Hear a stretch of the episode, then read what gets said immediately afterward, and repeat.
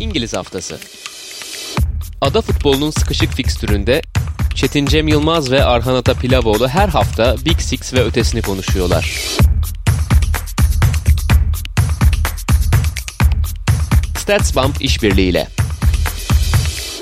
Sokrates Podcast'a hoş geldiniz. İngiliz haftasında sizlerle birlikteyiz. Ben Çetin Cem Yılmaz, Arhan Ata Pilavoğlu ile beraber Premier Lig'in ve özellikle de artık Avrupa kupalarının da finallerine neredeyse ambargo koyan İngiliz takımlarının gündemini konuşacağız. Enteresan bir haftaydı Manchester City ve Chelsea Önce Şampiyonlar Ligi finalinin biletlerini aldılar. Sonra da hafta sonu o finalin bir provasını yaptılar. Tabii buna ne kadar prova denebilir onu da konuşacağız. Ne kadar ellerini sakladılar, ne kadar bir şeyler denediler finale dair bunları konuşacağız. Onun dışında Manchester United ikincilik koltuğunu artık garantiledi sayılır. Üçüncü sıra ve dördüncü sıra için yarış devam ediyor. Avrupa sıraları için mücadele devam ediyor. Küme düşen bir takımda Sheffield United'a katılan diğer takımda West Bromwich oldu. Arsenal'a yenilerek bütün bunlardan konuşacağız. Ayrıca Arsenal'ın da kötü bir hafta içi geçirdiğini de hatırlatalım. Onların hepsini hem Premier Lig'le hem Avrupa ile beraber biraz artık sona da yaklaştığımız için bütün sezonun hikayesi de netleşmeye başlıyor. Bunları konuşacağız. City-Chelsea eşleşmesinden başlayalım. Yani eşleşmesinden dedim aslında enteresan. Şampiyonlar Ligi'nde her iki takım da finale kaldı. Sıcağı sıcağında da cumartesi günü karşılaştılar. Enteresan bir maç oldu. Yani bahsettiğim gibi hangi hoca Şampiyonlar Ligi finalinde kullanacakları metodların ne kadarını sakladılar, ne kadarını denediler falan bunu bilme ihtimalimiz çok yok. Ama genel olarak biraz ellerini sakladıklarını düşünebiliriz herhalde. Nasıl buldun bu karşılaşmayı diye sorayım. Abi bence güzel bir karşılaşmaydı. Çünkü ya iki teknik direktörün de ne kadar farklı detaylara, ne kadar farklı taktiksel anlayışlara sahip olduklarını biliyoruz. Özellikle iki hoca da geçmişte özellikle yaptıkları maç maç taktiksel değişiklikler yüzünden eleştirilmiş ve yara almış isimler. Thomas Tuchel'de, Pep Guardiola'da. Guardiola'nın çok taze bir Lyon yenilgisi vardı. Çok eleştirilmişti. Neden bu kadar fazla önlem alıyor, neden bu kadar üstüne düşünüyor şeklinde. Aslında ama Tuchel de çok benzer şekilde geçmişte Dortmund'da Pep Guardiola'ya karşı sonrasında Paris Saint Germain'le Mainz'ayken keza çok fazla taktiksel değişim yapan, maç maç düşünen ve analizlerini ona göre yapıp öyle bir ilk 11 sahaya çıkartan bir hoca. Hatta son senelerde iyiden iyiye oyununu maç içerisinde bile değiştirebilen bir yapıya büründü. Bunun örnekleri var. Örneğin bir Liverpool maçı vardı ve podcast'te de konuşmuştuk. Timo Werner'e ihtiyacımız var çünkü geniş alanda hızlı oynayacağız demişti. Eğer bakarız oyun böyle bir şeye dönmez hemen Giroud'u atarız farklı bir oyuna döneriz demişti. Real Madrid'e karşı oynadı. Pulisic'i kesmek zorunda kaldım çünkü Kai Havertz'in boyuna ihtiyacımız vardı dedi. Yani takımını onlarca farklı opsiyona göre çalıştırabilen bir hoca ki hatta bunu katıldığı bir röportajda söylemişti. Ya kendisi ya da bir oyuncu Aspilicueta söylemiş olabilir. Durmadan maç yapıyoruz ve maçlar üzerinde pek çok farklı opsiyonu hoca değerlendirmemizi sağlıyor demişti. Dediğim gibi onlarca opsiyonu düşünen isimler olduğu için bu iki teknik adam da bu maçta bir şey gördüler ya da ellerini sakladılar mı ya da zaten böyle bir kafalarında düşünceyle mi geldiler bu maçı bence kestirebilmek hiç mümkün değil. Ben maç öncesinde evet ana kafalarındaki ilk 11'i düşüncelerini sahaya yansıtmayacaklarını düşünüyordum. Muhtemelen de öyledir. Ama zaten o kadar fazla opsiyonları var ki onlardan bir tanesini sahada görmemek anormal bir durumda değil açıkçası. Maç özeline gelirsek de ben biraz City'yi iki açıdan yapısını çok faydalı buldum. Onlardan bir tanesi şu. Hafta içi PSG ile oynadıklarında PSG'nin Di Maria ile Neymar'ı durmadan derine çekerek hatta derine şöyle söyleyeyim. Stoperlerin önüne ve çift pivotun Fernandinho ile İlkay'ın hemen arkasına çekerek oralarda hep bir boşluk yaratmaya çalıştığını gördük Paris Saint Germain'in. Çok benzer bir yapı vardı aslında City'de de. Ferran Torres ve Raheem Sterling ilk yarıda, ikinci yarıda Agüero biraz daha bu görevi üstlendi City'de.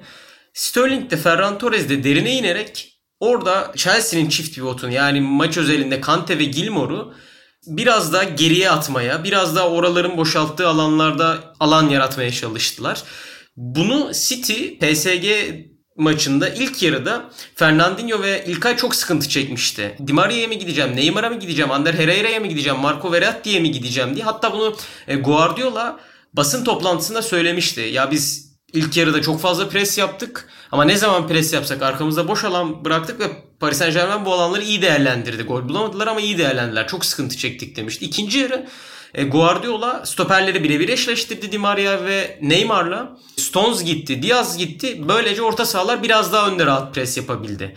Ama mesela Chelsea maçında Chelsea'nin stoperleri mesela Rüdiger'le Torres eşleştiğinde ilk gole bakarsak City'nin attığı. Rüdiger Torres'e gider gibi yaptı. Orada bir boşluk yarattı City ve uzun topla birlikte Jesus topla buluştu ve ilk gol geldi. Aslında dediğim gibi Paris Saint Germain'in uyguladığını 2-8 ile 2 sahte 2 serbest 8 ile artık nasıl söylemek istiyorsanız Sterling ve Ferran Torres ile birlikte bunu bence çok güzel uyguladı Pep Guardiola. O açıdan bunu Paris Saint Germain'den görmüştür ya da etkilenmiştir değil. Zaten bu yapılan bir şey. Ama hemen maçın ardından güzel bir denk gelme, güzel bir plan vardı bence Guardiola açısından. Bir daha bir sana pası vermeden önce şöyle bir ekleme yapayım.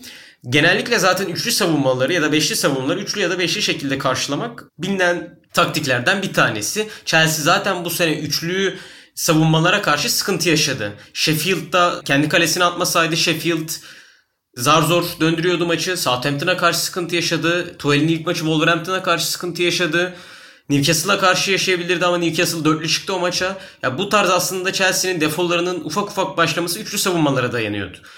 City de bir üçlü savunmayla çıktı. Mendy ile genişliği sağladığı bir kanat beki gibi. Bunun aslında faydaları şöyle bir faydası da var. Normalde beki içeride konumlandıran bir yapıda izledik Manchester City uzun süre bu sene. Ama bunu Atletik'te sanırım Michael Cox yazmıştı. Tam emin değilim kimin yazdığını. Kanatlarda oyunu oynadığı için son dönemlerde hedef maçlarda Dortmund maçı, City maçı, Manchester City rakipte topu kazandığında merkezden delemiyor City'yi ve geniş alanları merkezden değil kanatlardan bulabilmeye çalışıyor. Kanatta da çok fazla geniş alan bulabileceği yer yok. Çünkü zaten dikine gidiyor ve alan iyice daralıyor stoperde karşısına gelince.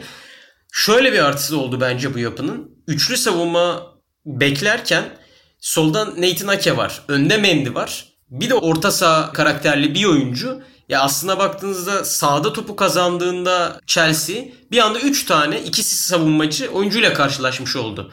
Bunun FA Cup'ta dediğim gibi Michael Cox'u yazan sanırım. Bunu ne kadar iyi bir şekilde Chelsea'nin kullandığını görmüştü bu boş alanları. Orada baktığınızda dediğim gibi yine sağdan bakarsanız da John Stones var, Cancelo var ve bir orta saha oyuncusu da var. Yani zaten merkezden geniş alan çok iyi bulabilen bir takım Chelsea. Zaten oyunu kanatlara yaydığınız için Chelsea merkezden delemiyor. Kanattan delmesi için de 3 tane siz aslında bir emniyet kemeri koymuş oluyorsunuz önüne. O yüzden ilk yarıda o penaltıyı da bulsaydı Agüero ile birlikte City bence bu maçtan 3 puanla ayrılırdı. Ki Pep Guardiola'nın maç sonu açıklamalarına baktığınızda gerçekten çok klasikleşmiş onun tadının kaçtığı, çok fazla söz vermediği, demeç vermediği basına hani adeta o oyuncularına küstüğü görüntülere benzer görüntüler vardı. Çok sinirlenmişti. Bence bunun sebebi de aslında maça çok yakın oldukları için 3 puan çok rahat bir şekilde alabilecekken kaçan penaltı sonra Rodri'nin pas hatası bir anda oyun bambaşka bir yere döndü zaten. Evet yani burada Thomas Tuchel baktığımız zaman çok kısa bir süre içerisinde Manchester City ikinci kez yenmiş oldu. Ama FA Cup'taki maçta ne kadar beğendiysem Chelsea yani hafta sonu da beğendim ama o günkü maçta Chelsea çok daha hakimdi. Bu hafta sonundaki maçta aslında Manchester City oyunun genel anlamda hakimiydi. En azından son ikinci yarıda birazcık daha fazla Chelsea gelmeye başladı. O açıkları da buldu. Ziyeh'in golüyle oyuna geri de döndü. Ama tam anlamıyla kazanacak bir oyun da yoktu. İşte küçük detaylar farkı belirliyor bu kadar komplike, bu kadar yetenekli iki takım karşılaştığında. Dolayısıyla Guardiola'nın hayal kırıklığını anlayabiliyorum. Benim de şöyle bir yani şaşı olumlu anlamda şaşırdım. Gerçekten keyifli bir maçtı. Yani çok yoğun ve zorlu hafta içi maçlarından çıkan iki takım bir de böyle bir final maçı öncesi karşı karşıya gelirken ben yoğunluğun biraz daha düşük olmasını bekliyordum. Evet tempo çok anormal yüksek değildi. Sonuçta bu iki takım Ekim ayında karşılaşsa daha başka bir tempo olurdu doğru. Birazcık daha kontrol vardı. Ama yine de hani böyle bırakılmış bir maç yoktu. City de kazanmayı çok istedi. Chelsea'nin zaten çok fazla kredisi de yok. Hala arkasından gelen takımlarda olduğu için ilk dördü kendisine atmak önemliydi.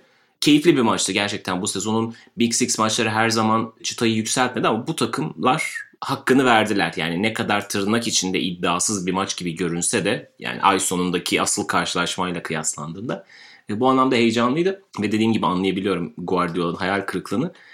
Maçın enteresan dönüm noktası da gerçekten Agüero'nun kaçırdığı penaltı oldu. Hatta işte hem sosyal medyada çok tartışıldı. Hemen sonrasında Agüero da bir özür tweet attı. Hani o da biraz açıkçası abartıydı ama ne kadar üzüldüğünü, ne kadar pişman olduğunu gösteriyordu. Belki de Agüero'nun artık Manchester City kariyerinde atabileceği son goller bunlar. Yani artık sadece birkaç maç kaldı. Şampiyonlar Ligi finalinde ilk 11 başlamasını herhalde çok düşük ihtimal gördüğümüzde düşünürsek birkaç maçı kaldı oynamak için. Bunu biraz işte Panenka ile taçlandırmak istedi. Panenka da böyle bir şey. Keskin bıçak yani eğer işlemezse bu duruma düşüyorsunuz. Biraz komik bir duruma düşüyorsunuz. İşlerse de çok şık bir gol atmış oluyorsunuz. Böyle riskli bir durum. Bunu denedi Agüero ama tabii ki Agüero gibi Manchester City tarihinin en önemli oyuncularından bir tanesi. Premier Lig'in imza oyuncularından bir tanesi. Böyle bir pozisyonla tabii ki değerlendirilmeyecek. Ama o gün özelinde vücut dili çok iyi değildi. İlk golde de açıkçası enteresan olan hani birazcık ağır kaldı. Sterling hemen tamamladı. Şimdi orada Sterling'e tabii kızamazsınız çünkü Sterling de çok uzun zamandır gol atamayan bir oyuncu. Bir de öyle hani bırakılacak bir pozisyon değil. Dolayısıyla hemen araya girip o pozisyonu kendisini tamamlaması doğru olandı. Fakat o pozisyondan sonra da mesela Sterling bir şekilde sanki Agüero'nun gönlünü alsa daha iyi olurdu gibi. Agüero orada çok dona kalmış bir görüntüdeydi. Genel olarak onun için iyi bir gün değildi ve hani herhalde işte bahsettiğin gibi o Guardiola'nın vücut dilini falan da düşününce soyunma odasında da pek iyi dakikalar yaşamadığını tahmin etmek zor değil. Enteresan bir maçtı. Keyifli bir eşleşme oldu ve Chelsea oyundan kopmamasının karşılığını almış oldu bir anlamda. Onların Şampiyonlar Ligi'ne direkt katılma tabii ki final yolundan da direkt katılma ihtimalleri var eğer kupayı kazanırlarsa ama ilk dört içerisinde kalmak için çok çok çok değerli bir galibiyet almaları oldu. Var mı bu maça dair ekleyeceklerin? Yine Şampiyonlar Ligi bahsi olduğu için illa konuşacağız herhalde baktığımız zaman hala bu yani 2021 takvim yılının Avrupa'daki en iyi iki takımı diyebiliriz ve çok hak edilmiş bir final oldu. Yani tabii ki mesela bir Bayern Münih çok özel bir takım fakat 2021'de o kadar formda değillerdi. Lewandowski'nin sakatlandığı bir dönem oldu falan filan. Ama gerçekten bu 4-5 ayı en iyi oynayan takımlar desek herhalde çok abartılı olmaz. En azından Tuchel'ın geldiği Ocak sonundan itibaren alırsak.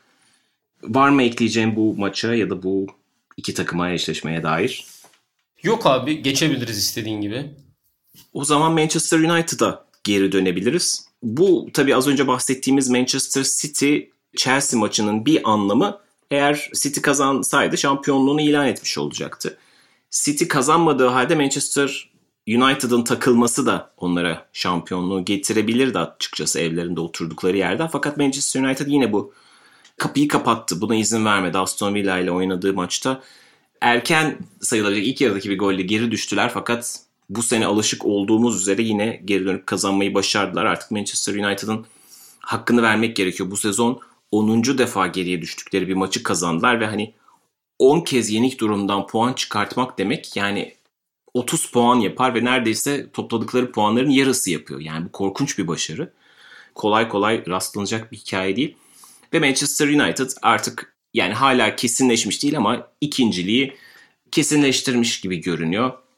Ve en azından kendileri adına da Manchester City'yi nasıl denir? İpin ucundan kendileri çıkartmadılar. City'nin kendisinin şampiyon olması gerekiyor gibi bir işaret var. Hala tabii ki çok United'ın kazanacağı ortadaki maçlar var. Yani çok çok çok düşük bir ihtimalden bahsediyoruz. Fakat böyle şeyleri bırakmamak önemlidir. United'da açıkçası hani yoğun sayılabilecek yine bir Roma deplasmanından döndükten sonra ben açıkçası bu yoğunlukta çıkıp kazanmalarını bu kadar geri dönüşlü kazanmalarını da beklemiyordum. Bu da etkileyiciydi. United'a dair neler söylersin? Ben açıkçası maça bir noktada Cavani de övmek istiyorum ama önce biraz United konuşabiliriz. United'ı nasıl buluyorsun? Abi United gerçekten artık işin futbol tarafıyla anlatması zor bir takımı olma yolunda ilerliyor demeyeyim artık öyle. Çünkü 31 puan toplamak geriye düştüğü durumlardan akıl alır bir durum değil. Bunu yine geçtiğimiz programlarda konuşmuştuk. Scott McTominay'in açıklamasını sanırım Tottenham maçıydı. Sonun golünden sonra ilk yarıyı bir sıfır geride kapatmışlardı. Ve 2-1 galip gelmişlerdi o maçtan. McTominay de soyunma odasında Ole Gunnar Solskjaer'in açıklamalarını söylemişti medyaya. Sakin olun. E, bu durumda çok fazla bulunduk ve buradan çıkabileceğimiz pek çok maç yaşadık ve çıktık demişti. 28 o zaman bu konuşmayı yaptığında 25 puan toplamıştı Manchester United ki 25 puan bile gerçekten akıl alır bir seviye değil. Sanırım ikinci Southampton e, olması lazım. 20 puan baremini aşmamıştı bu açıklamalar olduğunda. Şu anki durumda tam bilmiyorum ama oradan 6 puan daha topladı Manchester United. Hatta kayda girmeden önce konuşuyorduk. Aston Villa golü attıktan sonra ben zaten United kazanır e, demiştim dedim maçı izlerken. ve gerçekten öyle oldu. Çünkü bence artık oyuncular da bunun bilincinde. Yani 1-0 geriye düşmek onlar için çok korkutucu bir hale almıyor. Ve çok ilginç bir şey bu. Şu açıdan çok ilginç. Manchester United geniş alanlarda çok etkili olabilen bir takım. Daniel James'le, Marcus Rashford'la, Martial'le, Orta sahası da aslında Bruno Fernandes'in kanatlara attığı toplarla kanatlardan içeri deplase olmasıyla birlikte seti oynamakta sene boyunca e, sıkıntı çeken hatta Ole Gunnar Solskjaer geldiği günden bu yana toplu oyunda çok fazla gelişememesi tek soru işareti olan bir isim. Ona rağmen hani mantıken baktığınızda öne geçen takım Manchester United'dan da zaten düşük profilde bir takım olacağı için daha fazla derinde bekleyeceği, daha çok hatlarını sıkıştıracağı ve daha çok kompakt oynayacağı bir oyuna bürünür. Ama baktığınızda Manchester United buna rağmen bu geriye düştüğü anlardan 31 puan toplayabilmiş bir takım. Yani bunu evet oyunla açıklayabileceğiniz anlar olabilir. Kesinlikle. Ama yani Leeds maçına bakıyorum 0-0. Daniel James ilk 11. Yine Solskjaer'in geniş alan bulup geniş alanları değerlendirmeyi düşündüğü bir 11. Marcelo Bielsa öyle çıkmayınca maça sette çok sıkıntı çekip 0-0'la biten bir maç. Ama yani dediğim gibi oyunla açıklamak da çok kolay değil gerçekten. İşin psikolojik tarafı bence şu an United'da çok ağır basıyor ve bu biraz bence kulüp kültürüyle de alakalı bir şey. Sir Alex Ferguson'ın Fergie time'ları ve yani o 6-7 savunmacıyla 4-4-2 oynayarak 3-4 attıkları maçlar. Yani bu kulüp kültürünün gerçekten bir yansıması olarak bakıyorum ben biraz da oyuna. E bu Tabii ki Solskjaer'in başarısını düşürmek ya da o günü küçümsemekle hiçbir alakası yok. Solskjaer'in burada inanılmaz büyük bir psikolojik başarısı var. İnsanlar genelde taktiksel bir başarı olmayınca bir başarı atfetmiyor hocalara ama böyle bir tabloda gerçekten Solskjaer'e de aslan payını vermek lazım sanki. Evet yani bu bahsettiğin hikaye işte oyuncuları buna ikna etmek bir kere başlı başına bir başarı. Yani teknik direktörlük sadece tahtaya taktik çizmekten ibaret bir şey değil. Bir grup 20-25 tane genç adamı aynı hedefe inandırmakla da alakalı. Bu liderliği yapmak, bu mentaliteyi vermek çok değerli. Solskjaer'in zaten bahsettiğin gibi Alex Ferguson'ın tedrisatından geçmiş olması bu anlamda değerli. Her zaman işte iyi oyuncular ya da iyi teknik direktörle çalışmış oyuncular böyle olacak diye bir şey yok ama belli ki bazı doğru noktaları işte Manchester United'ın nasıl bir takım olduğunu, kulüp kültürünü, işte kulübün DNA'sını iyi bilip aktarabilen bir figür olduğu ortada. İşte bu yüzden de Manchester United'ın tarihinde o geri dönüşler, işte Fergie Time denen 90 artı golleri, galibiyetleri, çok beklenmedik skorlar, beklenmedik yerlerden dönüşler. İşte United'ın her zaman tarihinde ola gelmiştir. Bunu da neredeyse geldiği günden beri yapıyor. Yani ilk sezonunda Paris Saint Germain'i yani hiç beklenmeyen bir şekilde elediklerini hatırlıyoruz. O zaman çok daha işte türbülanslı bir dönemdeydi Manchester United. Şu anki gibi daha böyle sağlıklı, oturaklı bir durumda değildi. Yeni göreve gelmişti ve Paris Saint Germain de o dönemde kupanın favorilerinden bir tanesiydi. O zamandan beri Solskjaer bu işleri yapabiliyor. Bu anlamda kesinlikle hakkını vermek gerekiyor. İşte kendisinin geçmişte yaptığını da bugünlerde Cavani sanki yapıyor gibi. Cavani bu sezona iyi bir e, hani böyle backup golcü olarak gelmişti. Acaba işte yaşlı mı, sakatlıklarla çok vakit kaybetti, eski gücünde mi tartışmaları çok olmuştu. Fakat yani onun kalitesini, gücünü bilenler her zaman Premier Lig'de bu adamın bir faktör olabileceğini biliyordu. Ama hani Mart, Nisan gibi hani işin Amerikalıların deyimiyle o business yapılacak kısma gelindiğinde bu kadar büyük bir faktör olmasını belki de beklemiyorduk hiçbirimiz. Yani ben ilk günden beri Cavani'nin çok iyi bir transfer, çok iyi bir hamle olduğunu düşünüyordum ama bu anlamda bu kadar büyük bir faktör olacağını da belki öngörememiştim. Gerçekten lig kadar Avrupa Ligi'nde de çeyrek finalden itibaren attıkları attığı goller çok değerli oldu ve işte belki de United'ın bir kupa daha kazanmasına sebep olacak sadece bir adım ötede Manchester United. Ki bugün de çok son dakikalarda oyuna girdi. Fakat oyuna girdiği andan itibaren yani Fernandez aynı anda oynayamadılar gerçi de mesela bunu Roma serisinde çok iyi yaptılar. Hem Fernandez'le hem de Pogba ile beraber. Çok iyi anlaştıklarını hani birbirlerinin dillerinden anladıklarını görebiliyorsunuz. Bir pozisyonda önce ceza sahasının hemen köşesinde şut attı. Rakip şutu blokladı. Tam o sırada hatta bir böyle bir penaltı itirazında falan filan bulundu. Kendisi hala penaltı itirazında bulunurken bile oyunun devamını takip etti ve e, geri gitti. Tekrar içeri aldığında tabelayı değiştirmiş. Çok hani inanılmaz bir golcü içgüdüsü bu. Pek çok oyuncu belki orada onun itirazına takılmış olabilir. işte savunmacı falan filan ama hala oyunun içerisindeydi. Başka belki forvetler orada bağırış çağırış esnasında maçtan kopabilirdi fakat beni çok etkileyen belki skoru gerçek anlamda değiştirmeyen, yani skoru değiştiren ama hani maçın sonucunu etkilemeyen bir goldü belki. 2-1'den 3-1'e getirdi. Fakat onun o yaptığı hani beni çok etkiledi. Roma eşleşmesinde de iki maçta da yani yaptıkları işte yine perşembe günü fişi çekmesi çok etkileyici. Gerçekten müthiş bir ceza sahası çevresi golcüsü. Bence hem Pogba'da hem Fernandez'de onunla oynamaktan çok mutludur. Hatta bunu Greenwood için de söyleyebiliriz.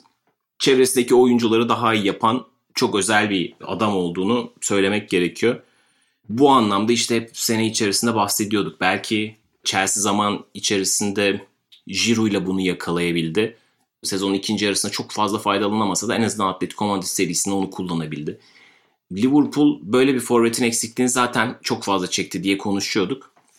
İşte büyük takım golcüsü isterse 38 maçın 38'inde 90 dakika oynamasın. Fakat böyle büyük takımın cephanesinde bulunması gereken bir oyuncu olduğunu gösterdi. Cavani bahsettiğim gibi son ayların kritik dönemlerde bir üst seviyeye çıkmasındaki en büyük faktörlerden bir tanesi olduğunu düşünüyorum. Tabii ki Pogba'nın da rolünü unutmadan ama Cavani'ye ayrı bir parantez açmak istedim ben. Doğal sayılarda da Manchester United'dan bahsediyorsun sanırım. Manchester United'la ilgili stats bomb verilerinden hangi istatistik çıkıyor karşımıza? Doğal sayılar. Abi bu hafta StatsBomb'dan aldığımız veri 7.78 şöyle bu veriyi açıklayayım. Bahsettik aslında zaten o toplanan 31 puan, psikolojik güç, geri düşülen durumlardan bu kadar rahat bir şekilde galip konuma geçebilmek çok değerli şeyler Manchester United açısından. Ben de bunun acaba gol beklentisine bir yansıması var mı diye baktım. Ve Manchester United'ın kazandığı durumdaki berabere maç berabere giderken durumdaki ve mağlup durumdayken gol beklentilerini inceledim ve enteresan bir görüntü ortaya çıktı. Şöyle ki Manchester United mağlup konumdayken 7.78 gol beklentisi üretmiş ve 7.78 gol beklentisinden toplamda 14 gol bulmuş. Yani neredeyse 6-7 gol beklenenden daha fazla gol atmış Manchester United. Beraberlik konumunda ise 22.22 gol beklentisinden 23 gol atmış. Yani aslında birbirini karşılayan ki gol beklentilerinde artı 2 eksi 2 çok fazla büyük marjlar değil, büyük farklar değil. Olabilecek seviyelerde aslında demektir bu farklar.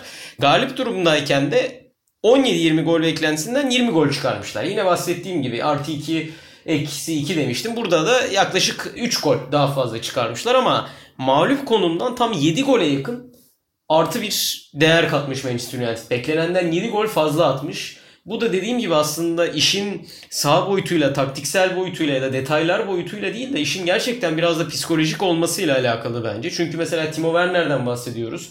Gol beklentisi ne kadar yüksek olduğundan ama gol atamamasından. Hani golcülerin ketçap gibi sözü, o bildiğimiz klasikleşmiş söz aslında United'la da alakalı bence. Yani geri düştüklerinde goller ketçap gibi geliyor. 7 gol beklentisinden 14 gol atabilmek gerçekten kolay değil ve işin biraz daha o kendine güvenle birlikte nelere kadir olduğuna bence güzel bir örnek. Çünkü gol beklentisinin aslında forvetlerin evet beceriksizliğini çok kullanmak kullanmayı sevdiğim bir tabir değil ama ya da özgüvensizliğini de aslında görebiliriz. Bence Timo Werner bahsettiğim gibi iyi bir örnek. Özgüveni yeteri kadar iyi olmadığı için Leipzig sayılarına ulaşamıyor. Gol beklentisinin hep altında kalıyor. Ama başka bir isim, gol beklentisini aşan bir ismin o iş ekstra bir iş yaptığını, kendisine gelen özgüvenle farklı noktalara taşınabildiğini de görüyoruz. United'da da dediğim gibi o geri düşen noktalarda 7 gol çıkarması takımın gerçekten o anlarda kendine nasıl ekstra bir özgüven devşirdiğine sanki iyi bir örnek.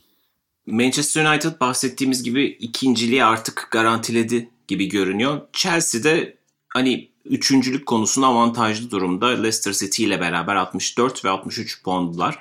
Diğer taraftan belki hala 3. ve 4. özellikle 4. sıra içinde yarış devam ediyor gibi.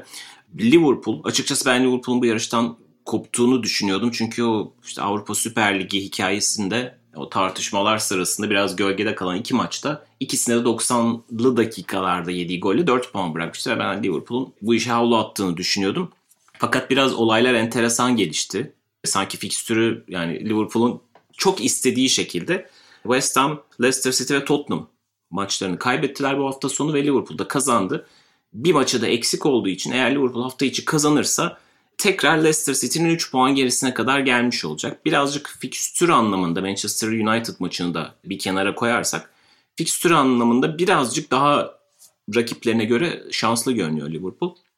Orada da bir yarışa kısaca değinmekte belki fayda var. Çünkü Chelsea ve Leicester City'nin maçları birazcık daha sert. Leicester City yani bu hafta kaybettiği Newcastle maçına çok yanabilir. Çünkü kalan 3 maçı Manchester United, Chelsea ve Tottenham'a karşı. Bu 3 maçtan hani kaç puan çıkarabilecekleri biraz kritik olacak. Chelsea'ye baktığımızda Chelsea City'yi yenerek çok önemli bir iş yaptı. Çünkü onların da kalan maçlarına baktığımızda Arsenal, Leicester City ve Aston Villa var. Yani yine böyle direkt rakipleri sayılabilecek takımlar. West Ham Everton'a kaybetti. Ve artık kalan 3 maçları yine kazanabilecekleri maçlar bu arada. Brighton, West Brom ve Southampton. Liverpool adına da işte Manchester United maçını da katarsak şöyle bir hikaye kalıyor sonrasında. West Brom, Burnley, Crystal Palace. Jurgen Klopp Southampton yendikleri maçtan sonra şunu söyledi. Eğer biz bu 4 maçı kazanırsak ben ilk dörde kalacağımıza inanıyorum dedi. Ama asıl soru biz kazanabilecek miyiz? Asıl büyük soru bu dedi enteresan hikaye bu olacak açıkçası Liverpool adına. Ben en azından buraları şekillendiğini düşünürken ligin son dönemeçlerinde, son düzlüklerinde bir enteresan hikaye daha olacak gibi. Manchester United Liverpool maçı bu hafta içi oynanacak ve United'ın bu maçın ertelenmesi iki gün arayla, ikişer gün arayla üç maç oynamasına sebep oldu.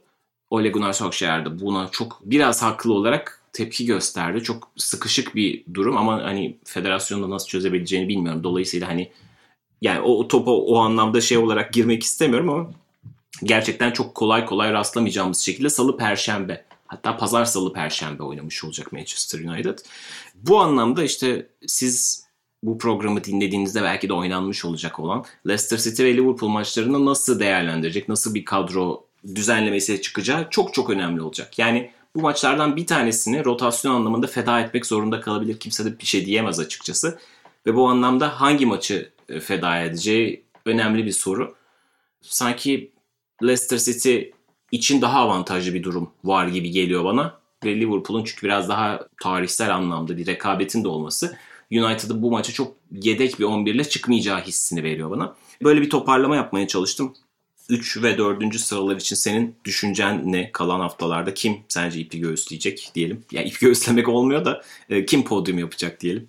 Abi enteresan bir şekilde son senelerde artık zaten grup grup Premier Ligi konuşuyoruz. Bir ilk iki oluyor. Hatta son 4 senenin 3'ünde bir oluyor. Hemen ardından ikinci netleşiyor. Bu sene de öyle oldu. United City oldu. Geçen sene City Liverpool olmuştu. Sonrasında 3, 4, 5, 6 neredeyse 7 büyük bir rekabete giriyor. Küme düşme rekabeti gibi ilk 4'e girme yarışları başladı Premier Lig'de. Geçen sene de çok çekişmeliydi. Leicester son anda kaybetmişti. O yüzden ben umarım biraz analiz ya da vesaire yapmaktan ziyade temenni olarak konuşacağım. Umarım Leicester bu sene Şampiyonlar Ligi vizesi alabilir. Çünkü iki sene üst üste bu başarıyı sergileyebilmek çok değerli. Mesela West Ham gelecek sene bunu yapabilecek mi göreceğiz. Çok değerli bir iş yapıyorlar. Çok zor işler başararak buraya geldiler. Gayet takıma çok uygun bir oyun oynatıyor David Moyes ama gelecek sene de bunu yapabilmek çok değerli olacaktır. Bunu Leicester City başarıyor. Uzun süredir istikrarlı bir şekilde devam ediyorlar. O yüzden bunun meyvelerini almaları gerektiğini düşünüyorum ama işleri hiç kolay değil. Çünkü bahsettiğin gibi United'la oynayacaklar, Chelsea ile oynayacaklar, Tottenham'la oynayacaklar. Yani o, o üç maçtan nasıl en garanti maç Tottenham gibi. Çünkü Tottenham ilk dört hayali artık tamamen bitti gibi. Oradan ama o, o haftaya kalana kadar ne olacak belli değil. Ya bu takımlar arasında bence en yeri garanti Chelsea gibi duruyor bu galibiyetle birlikte. Ama 4 5 Liverpool ve Everton'da Everton'da bir maç eksik kazandığı takdirde direkt 58 oluyor. Liverpool'da geçiyor, Tottenham'ı da geçiyor. West Ham'la puanla eşitliyor. Ya gerçekten ligin zirvesinden çok buraları izleyeceğiz gibi duruyor kalan haftalarda. Evet son haftalarda biraz da bu takımların da kendi aralarında ya da hani büyük takımlarla oynuyor olması da işi.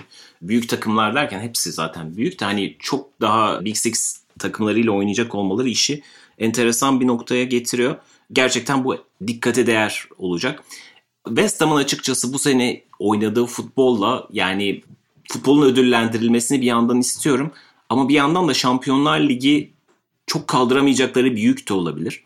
Belki bir noktada sadece Avrupa Ligi onlar için daha hayırlı da olabilir. Leicester City gerçekten hani iki yıldır 2016'daki şampiyonluk da tabii ki çok özeldi. Fakat e, bahsettiğim gibi iki yıldır çok fazla şeyi doğru yapıyorlar. Oyuncularını kaybetseler bile yerlerine değerli parçalar koymayı biliyorlar. İstikrarlı şekilde büyüyorlar. Yani Avrupa'da çok takımda görmüşüzdür. Sadece şampiyonluk değil ama mesela kendini bir ilk dörde atar. Sonra o Avrupa arenasına, o devler ligine çıktıktan sonra o biraz zor gelir. Hem o rotasyon hem o büyümeyi beceremezler ve daha kötüsü olur. İşte bir iki sene içerisinde küme düşen şampiyon takımları da biliyoruz. Yani bunun bir çeşitli örneği belki bu sene Başakşehir için bile konuşabiliriz. Pek çok örneği var. Mesela Almanya'da da Avrupa'ya gidip ertesi sene küme düşen takımlar da vardı. Bu sene Borussia Mönchengladbach için de aynısını söyleyebiliriz. İşte ilk dördün dışında kaldılar falan filan. Leicester City bunu hakkıyla yapabildiği için kesinlikle takdiri hak ediyor. Ben hala geçen sene çok büyük bir fırsat kaçırdıklarını düşünüyorum. Bu sene de yani elleriyle itmeye başladılar. Çok kazanılabilecek, kazanmaları gereken bir maçta yani darmadağın oldular bu cuma günü. Umarım pişman olmazlar diyeyim. Ben de öyle bitireyim. Yani sonuçta benim burada hani tuttuğum takımı bilmeyen yoktur herhalde ama Leicester ve West Ham'ın da bu seneki özellikle Leicester City'nin iki seneki hikayesinin bu şekilde bitmesi açıkçası bir burukluk yaratır. Doğru.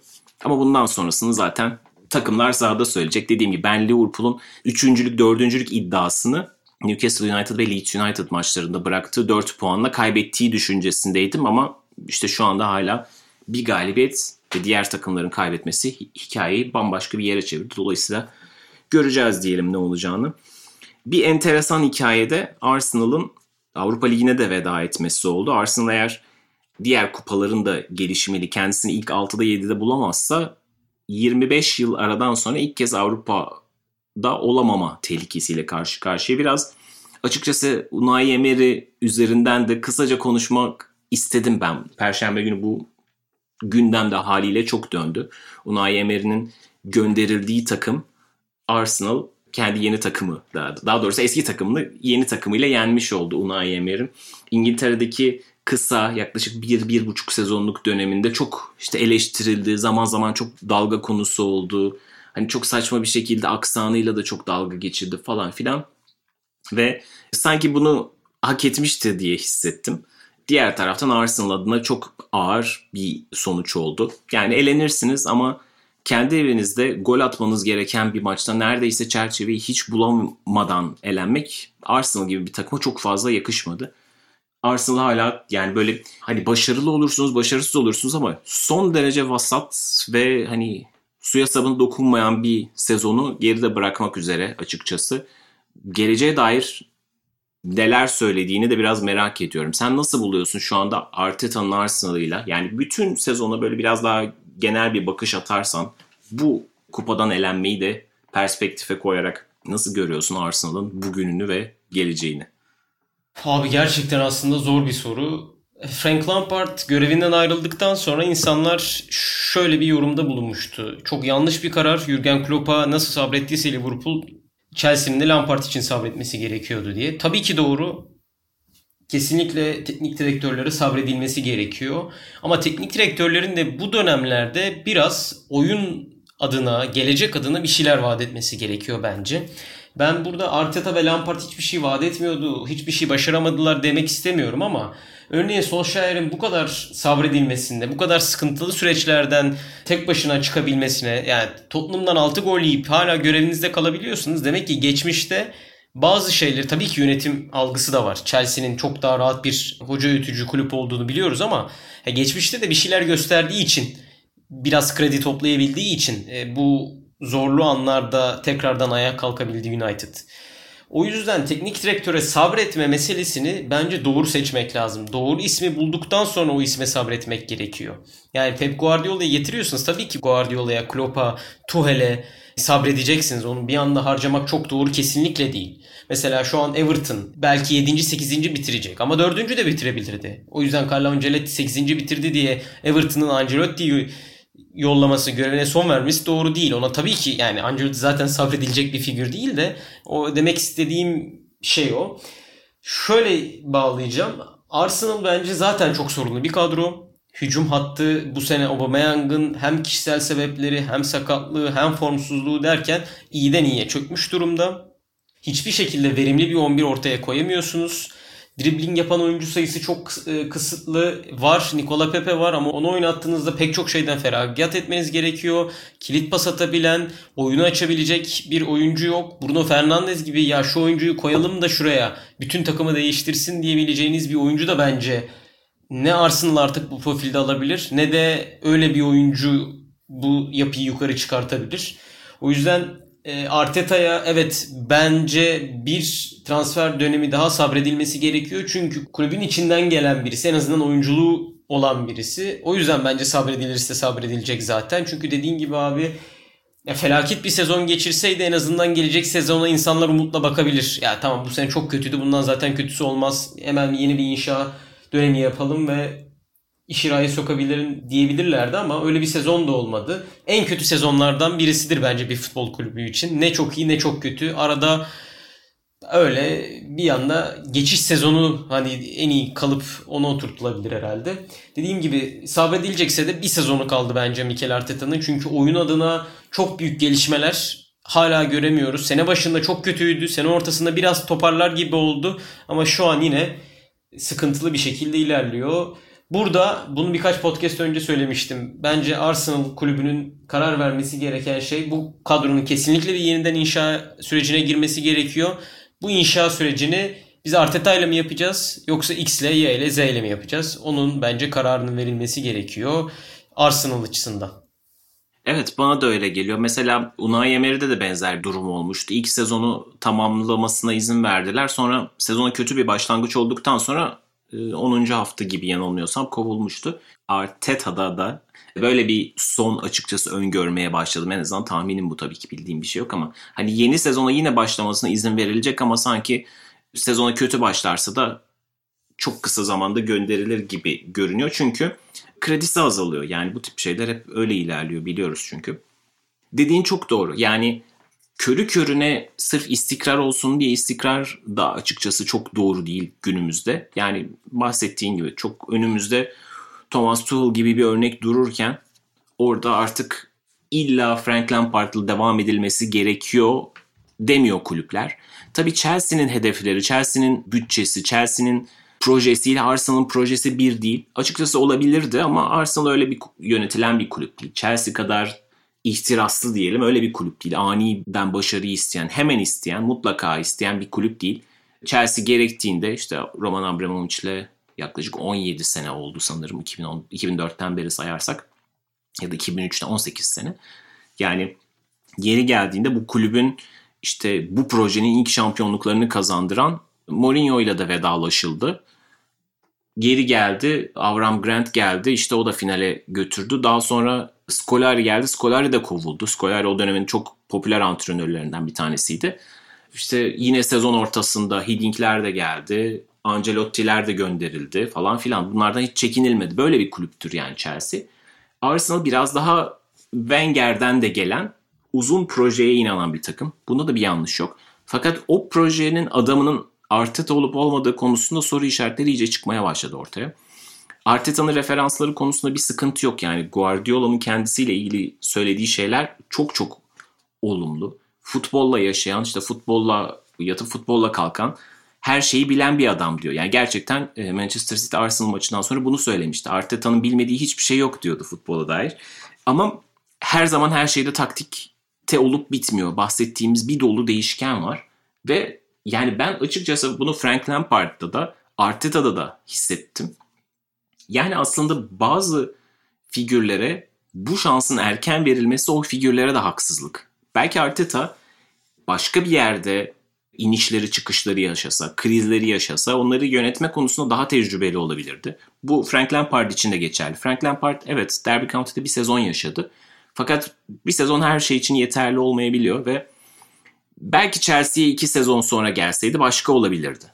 Arteta için de aynı şeyleri söyleyebiliriz. Ben dediğim gibi bu anlamda Arteta'nın görevde de pek çok şeyi öğrenmesi gerektiğinin Arteta'ya da ekstra bir yük getirdiği kanaatindeyim. Bu sezon açıkçası pek çok açıdan çok pozitif görünmedi. Geçen sezon kazanılan iki kupa vardı. Önemli rakipleri işte yarı finalde Manchester City, finalde Chelsea'yi, daha sonra Community Shield'da Liverpool'u eleyerek kazanılmış bir FA Cup bir Community Shield vardı. Cümleyi biraz düşük yaptım. Yani bunlar çok önemli kredilerdi. Arsenal için kazanılmış iki büyük kupa yani iki domestik kupa önemliydi. Fakat bu sene tamamen çöp gibi hani gelecek seneye en azından bunu inşaat etti diyebileceğimiz bir işaret de vermemesi kötü göründü açıkçası. Bakalım buradan nasıl çıkacak ama yani göreceğiz. Hani az önce yine bahsettiğim şeyi de söyleyeyim. Mesela işte 2016'da Liverpool'un Jurgen Klopp'u kapması ya da bu sene Chelsea'nin Tuchel'ı kapması. Biraz bununla alakalı. Şimdi bazen teknik direktörlere sabredersiniz. Liverpool'da o sene Brandon Rodgers'a da sabredebilirdi. Hala adanın en değerli teknik adamlarından bir tanesi Brandon Rodgers. Frank Lampard da belki görevde çok daha başarılı olabilirdi. Bir iki sezon geçtiğinde bir tık üstte de çıkabilirdi. Kupalarda kazanmaya başlayabilirdi falan filan. Ama bu tip isimleri yakalamak için de bir pencere vardır. Yani işte Klopp o sene Liverpool Klopp'u kapmasa belki Manchester United kapacaktı. Belki atıyorum Real Madrid'e gidecekti falan böyle şeyler olabilir. Tuchel için zaten aynı şeyler geçerli. Tuchel'ı biraz beklesin yani boşta bıraksanız Juventus bekler, Real Madrid bekler, Barcelona bekler. Bir şeyler olur yani o adam boş kalmaz.